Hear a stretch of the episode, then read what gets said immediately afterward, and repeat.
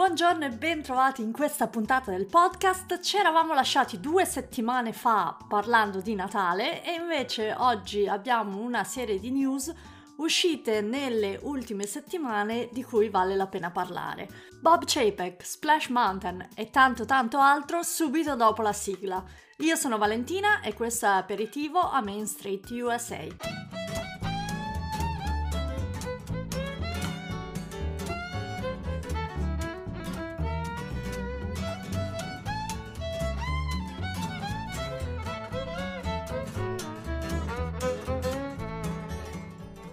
Dunque iniziamo subito dal nostro cattivo Disney preferito, ovvero Bob Chapek, CEO della Disney, entrato in carica a febbraio del 2020, solo un mese prima della chiusura prolungata di tutti i parchi per la prima volta nella storia. Chapek è il fautore di scelte poco amate in azienda, lo sappiamo tutti, quelle che ci piacciono di meno, Genie Plus, le Park Reservations e così via.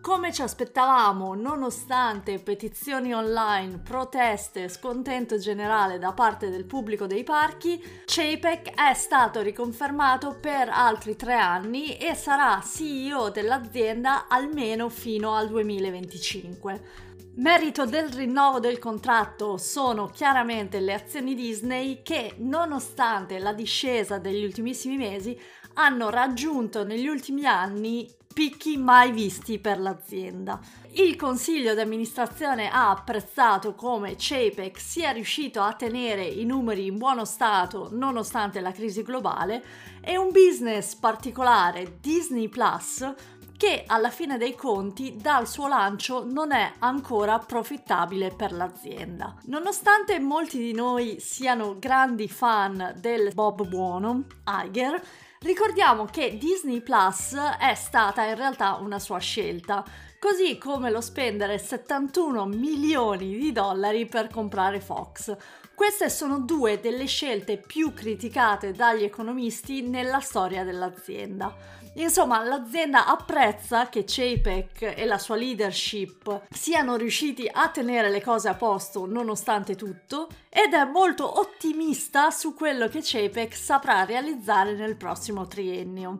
Il problema di base è che come per tutte le aziende, le metrics del successo sono legate al profitto e alla crescita del costo delle azioni e Chapek infatti, oltre allo stipendio che percepirà giustamente tutti i mesi, come tutti noi, è anche legato ad un bonus annuale di 20 milioni di dollari, legato appunto solamente alla crescita del costo delle azioni Disney. Soddisfazione del cliente, innovazione, cultura del brand sono cose che hanno fatto grande l'azienda Disney, ma accessorie al successo di Chapek e come abbiamo visto già negli ultimi anni non sono mai state davvero il suo focus. Sapete già quanto questa direzione mi dispiaccia e mi spaventi anche, vedendo soprattutto aziende che competono direttamente con Disney come Universal, per esempio, che hanno come strategia davvero l'opposto, ovvero più attenzione al cliente, più innovazione. Se avete sentito il mio episodio su Epic Universe sapete di cosa sto parlando. D'altra parte è purtroppo chiaro che il focus di Disney è e sarà quello di spostarsi su clienti premium, vedi Galactic Star Cruiser, i VIP Tours che continuano a moltiplicarsi, la Disney Wish, la barca da crociera che è stata inaugurata poche settimane fa. Insomma, non mi stupirei se questo focus ancora più preciso a clienti premium si protrarrà anche negli anni prossimi. Tra l'altro un dettaglio che non è sfuggito ai critici di JPEG Proprio il giorno dopo la sua riconferma a CEO è stato presentato un cocktail esclusivo da 5.000 dollari che sarà in vendita sulla già esclusiva Disney Wish, la nave da crociera Disney appena inaugurata di cui vi stavo appena parlando. Mi fermo qui perché in fin dei conti sarà interessante per tutti vedere questo JPEG 2.0 in azione e anche commentare chiaramente cosa succederà. Non mi aspettavo nulla di diverso, sarebbe probabilmente stato ancora più distruttivo per l'azienda avere un nuovo CEO dopo anni così difficili e quindi ammettiamo la sua sfortuna iniziale appunto di ereditare un ruolo esattamente un mese prima di una crisi globale e diamogli una possibilità nonostante le basi per questi prossimi tre anni non siano delle migliori. Rimanendo su Chapek, un grazie e un abbraccio a tutti quelli che hanno pensato a me lo scorso weekend quando Chapek si è presentato all'apertura dell'Avenger Campus a Disneyland Paris. Chapek si è presentato in pubblico ancora una volta in un ambiente molto molto protetto, come ormai è sua consuetudine. Lui risulta sempre molto molto teso a parlare in pubblico, sicuramente non ha lo charme del suo predecessore, ma insomma sono cose un po' già sapute. Ha fatto piacere il fatto che si sia scomodato per arrivare fino a Parigi, ma penso che la sua presenza non abbia aggiunto davvero niente di così speciale al pubblico presente. Che dire dell'Avenger Campus? Sicuramente un'area magnifica che porterà nuova vita a un parco che soffriva parecchio da un bel po'. Un'attrazione e mezzo nuova, sto parlando di Web Slingers di Spider-Man, che è divertente, l'ho provata da poco a Disney California Adventure, nonostante avessi messo in programma di non provarla perché non volevo assolutamente fare la fila per una cosa del genere, e invece senza fila sono riuscita a provarla e devo dire che è davvero davvero divertente. Non so quante volte potrei rifarla perché diventa abbastanza noiosa, ma con l'incentivo di fare punti e sfidare i tuoi amici probabilmente ci sarà gente che diventerà molto molto competitiva. L'altra attrazione è chiaramente Rock and Roller Coaster, ora ritematizzata Avengers Assemble e poi nell'area dedicata agli Avengers c'è anche qualche scelta molto molto curiosa, come quella di avere un'area meet and greet per gli Avengers invece di averli praticamente liberi nel campus come succede in California, Pim Kitchen, che è diventato un table service eppure abbastanza caro,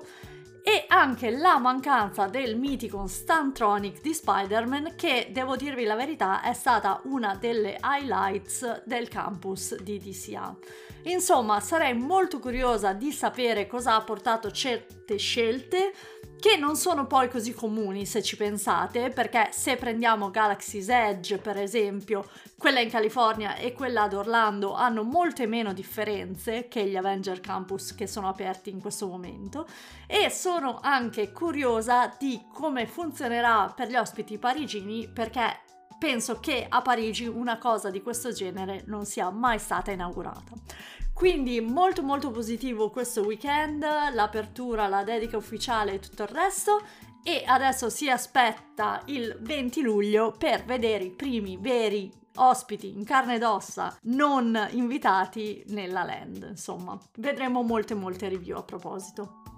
Parliamo ora di cose più leggere, infatti settimana scorsa è arrivata la conferma che tutti ci aspettavamo, ovvero che Splash Mountain sarà effettivamente ritematizzata e riaprirà con il nome di Tiana's Bayou Adventure nella seconda parte del 2024. Come ho detto, news che già ci aspettavamo, dato che lo scorso mese qualcuno vicino alla creazione di questa nuova avventura aveva spoilerato l'informazione, quindi praticamente aveva messo Disney nella condizione di dover assolutamente parlare di questo nuovo progetto. La scorsa settimana dunque è stata confermata la timeline per l'apertura della nuova attrazione, senza però far sapere quando questa chiuderà per appunto permettere i lavori di ritematizzazione. Se le cose sono totalmente confuse per Disneyland, non ho assolutamente idea di come predire questa cosa,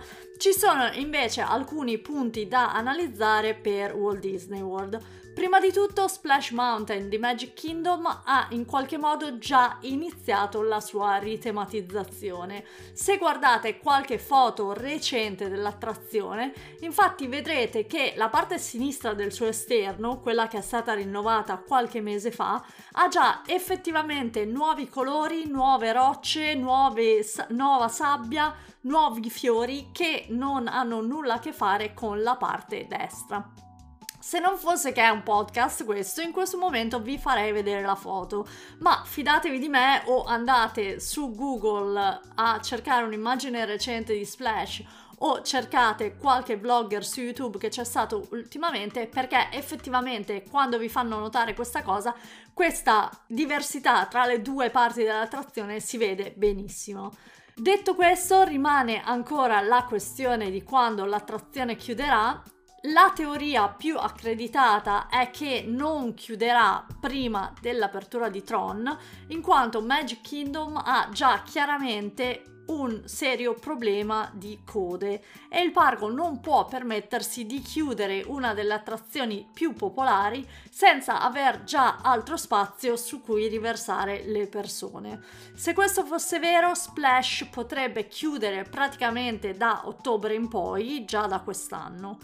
Il problema con questa teoria è che sappiamo già che la ritematizzazione sarà in realtà relativamente breve, infatti saranno riusati un sacco di elementi della Riot attuale, non ci saranno animatronics ma solo proiezioni. E dunque forse quasi due anni di chiusura non sono effettivamente necessari. La mia teoria è invece che il ride chiuderà in realtà per pochi mesi, probabilmente dall'inverno 2023 e la ritematizzazione avverrà in 6-8 mesi, appunto per la riapertura di fine estate-autunno del 2024. Però più esperti di me invece suggeriscono caldamente di andare ora a fare Splash Mountain 10, 20, 30 volte per insomma ricordarvela bene quando se ne sarà andata perché dovrebbe avere veramente i giorni contati. Saremo a vedere, sicuramente è molto interessante vedere come succederà questa cosa perché è un progetto di cui sentiamo parlare già dal 2020 e quindi è interessante che siamo finalmente nel momento clou in cui comincerà il cambiamento.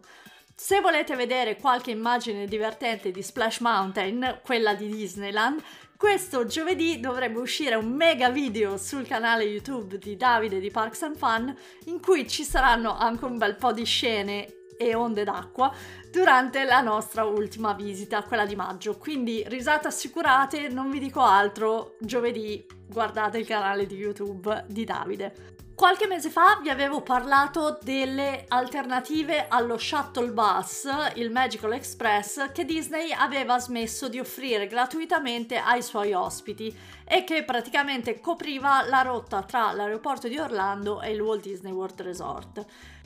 Tra le altre opzioni che vi avevo nominato, vi avevo parlato di questo nuovo futuro treno della Bright Line che potenzialmente avrebbe potuto collegare l'aeroporto direttamente con Disney Springs. Ecco, la conferma è arrivata che questo progetto è stato in realtà modificato, praticamente spostando la fermata di questo treno fuori dalla proprietà di Disney e molto molto molto molto più vicino ad altri parchi nel nell'area di Orlando. Se mi seguite da un po' sapete già di cosa sto parlando. Infatti i parchi molto molto molto molto molto molto vicino a questa nuova fermata chiaramente sono quelli Universal e in particolare Epic Universe che appunto aprirà nel 2025. Questo perché Universal, oltre che a intraprendere un grande lavoro di lobby per influenzare gli amministratori locali e modificare il progetto,